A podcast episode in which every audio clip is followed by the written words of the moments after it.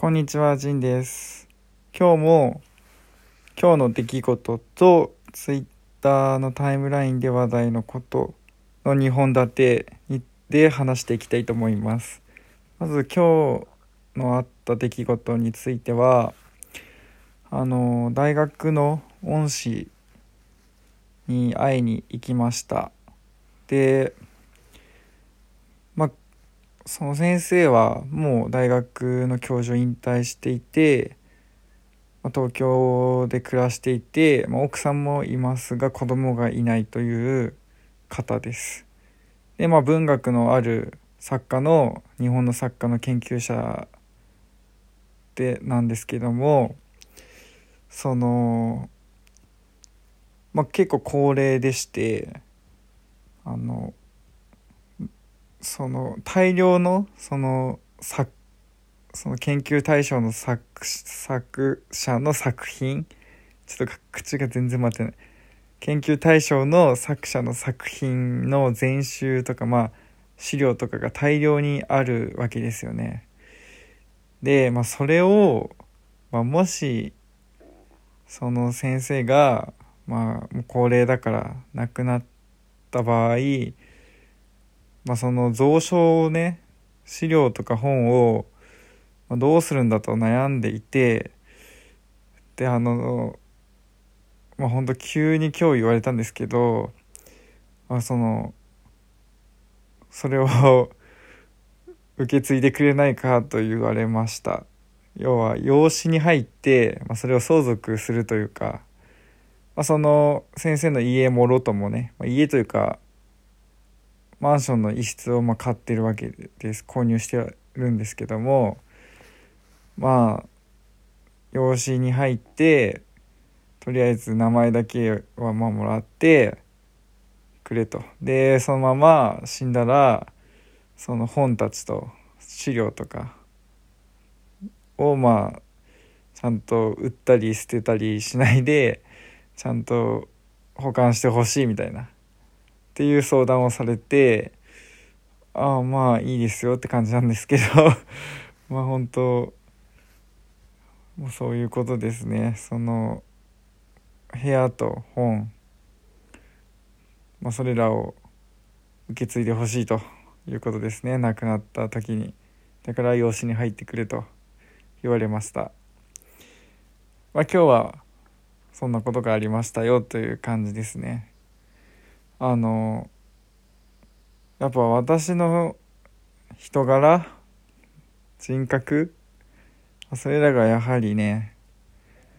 すごく素晴らしいのかもしれないけど自分で言っちゃうけどちょっといろんなね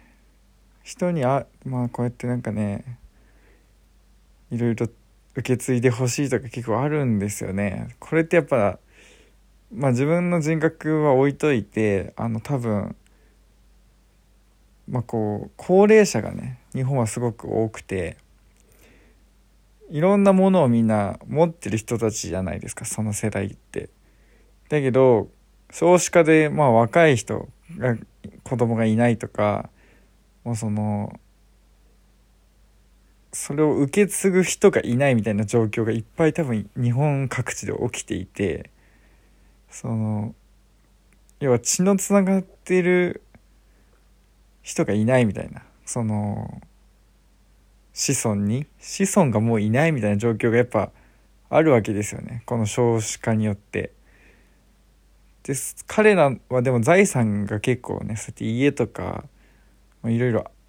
あるわけですよね財産が。でそれをねやっぱ受け継いでくれる若者探してるっていう状況なんじゃないかと思いますねだからこういうことが他にも自分実はまああったりしたんですけどなんかねそういう今状況なんじゃないかと思ってます。ということで、まあ、そんなこんなの一日でしたと。で次ちょっとツイッターのタイムラインで話題のことについて話します。えっとまあ話題ではないんですけどなんか自分のタイムラインに流れてきたのはその子育て子育ての話ですよね。で子育てのなんかツイートがすごいバズってるっていうか炎上してるバズってるみたいな感じなんだけどその男の子の精神年齢が低いからまあその多少その男の子育てててあのやんちゃで言うこと聞かなくてわがままでも仕方ないみたいなツイートがあって、まあ、それについて結構炎上してるというか要はいや男の子だからってそんな甘やかしていいのかよみたいな。そんなんだからまあそのフェミニズム的な界隈からは何て言うんだろうねそのわがままな男がいっぱい世の中に解き放たれるんだみたいな。みたいな言うてるまあそれ言う批判はちょっと意味わかんないけどそんなにわがままな男あんまり俺見たことなくてまあいるはいるけど同じぐらいわがままな女もいるからうん、別に男だからとかじゃなくてあ単純に日本の子供ってなんか公共の場で叫んだり暴れたりするなんかすごく多いと思うんですよね。まあ、これ何と比較してるかというとまさにこの間ペルーまたペルーの話で申し訳ないんですけどまペルー行ってて思ったんですけど公共の場で叫んだり暴れたりする子供っていないんですよほとんど。日本みたいに。日本ってショッピングモールとかなんかララポートとかね、まあ、行くと、まあ、イオンでもいいか。そういうなんかすごい叫んだり走り回ったりする子供いっぱい見るんですけどまあそれに比べ物にならないぐらいペルーって子供多いんですけどね。だけどなんかそんな風になんか規制を上げたりなんかこう周りの大人の迷惑か顧みず他のお客とか走り回ってする人ってあんまりペルーで見なくて子供たちがすごいなんか落ち着いてるんですよね。大人びてるというか。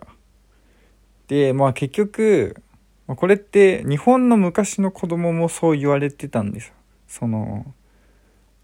まあ戦前とかもっと前かな。まあ、いろんな本読むとそのそれこそヨーロッパから、ま、日本に来た人の本とかで日本について書かれた本とかで、ま、日本の子供はすごい大人びていてみたいな。書かれてて、まあ、まさに、ま、今回ペルーで見た子供たちだととかと同じ気がするんですね。要は、まあ、なぜかというともう1歳ぐらいでまあ1歳前後で子供ってちょっと歩き始めるじゃないですか。そうするともう親がなんかずっと抱っことかしないんですよもう。でこもうそしたら歩き始めたら子供は子供たちのそのコミュニティに組み込まれるんですよね。だからもうすぐにその何て言うんだろう子供同士でのこの社会性を身につけ合うみたいな感じなんですよね。だからもう2歳でも3歳でもその年下のこの面倒を見るっていうのが当たり前みたいな感じなんですよだからもう2歳とか3歳でももうすでにさらに幼い子供を面倒見始めるから何て言うか大人びてるんですよね。で大人たちももうそういう子供たちを子供扱いしないというかあのまだ歩けない子供はずっとなんかこうおぶったりしてますけどもう歩き始めた子をおぶるってことあんまなくて基本的に子供たちだけで遊ばせてだから道路とかで遊んでるんですけどそれもなんかこう日本みたいにキャーみたいななんか走り回ったりはしてるけど周りの大人に迷惑かけるような感じじゃなくてなんかこう落ち着いて遊んでるんですよね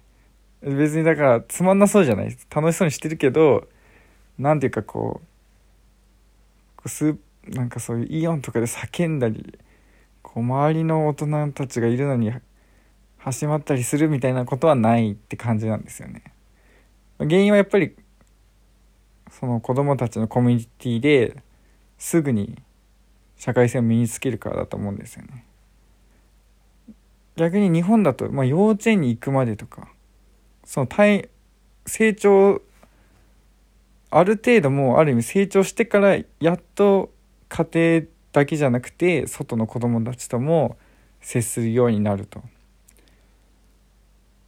いうのがまず日本の子供たちがちょっとわがままな原因幼い原因だと思うんですさらに幼稚園に行っても先生がいるじゃないですかで先生のもとである意味かんその子供扱いされながら生きていくからすごい子供のまま成長しない成長がまあ遅いというかそういう途上国の子供に比べてだと思うんですよね。要はそういう途上国とか昔の日本とかの子供たちは子供たちの社会の中ですぐに社会性を身につけていくことになるけどその日本とかもう現代日本とか先進国はあると